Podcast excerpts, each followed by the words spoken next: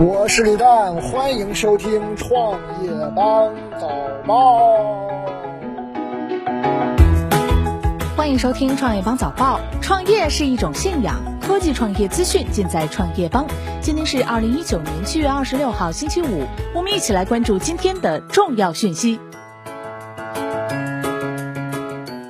华为收入超过阿里巴巴、腾讯总和，利润率不及腾讯一半。七月二十五号，财富中文网最新报道显示，二零一八年华为收入为一千零九十亿美元，阿里巴巴与腾讯的收入分别为五百六十一亿美元和四百七十二点七亿美元。但是从利润率来看，华为公司的利润率为百分之八，阿里巴巴的利润率是百分之二十三，腾讯为百分之二十五，华为的利润率还不及后两者的一半。中国民营火箭公司首次成功发射卫星。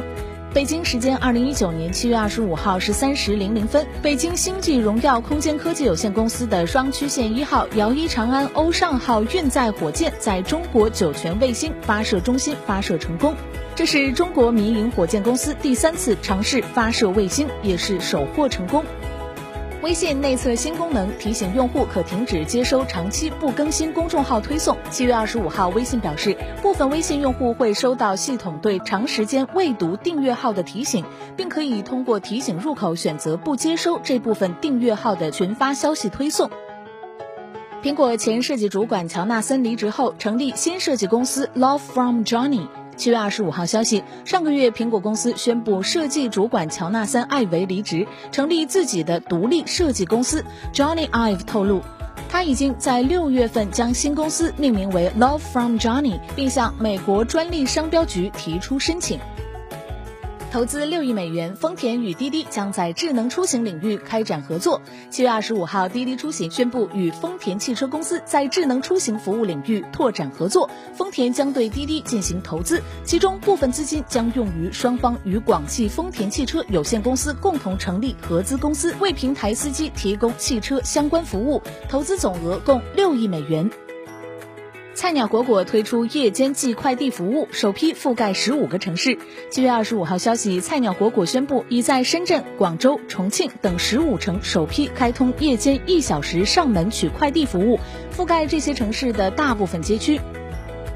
全球创新指数二零一九，中国排名第十四位。二零一九年全球创新指数二十四号在印度首都新德里发布，中国连续第四年保持上升势头，排在第十四位，较去年上升三个位次。根据新发布的指数，前十名分别是瑞士、瑞典、美国、荷兰、英国、芬兰、丹麦、新加坡、德国、以色列，中国排在第十四位，较去年的第十七位上升三位。挪威航空公司将推出比特币兑换服务，可购买机票赚取积分。七月二十五号消息，挪威航空公司宣布将推出比特币兑换服务。除了进行比特币交易，挪威航空公司的客户还可以使用比特币购买机票，通过交易赚取积分，积分用以获得乘机折扣和其他福利。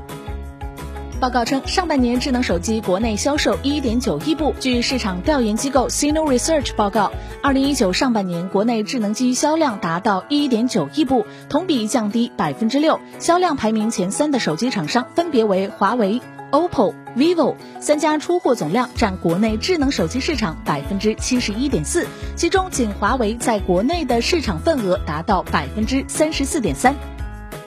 二零一八年，中国演出市场规模超五百亿。七月二十四号，中国演出行业协会发布二零一八年中国演出市场年度报告。数据显示，二零一八年演出市场总体规模已达到五百一十四点一一亿元，较上年上升百分之五点零三。演唱会市场号召力强劲，同时票务市场呈现出许多新特征。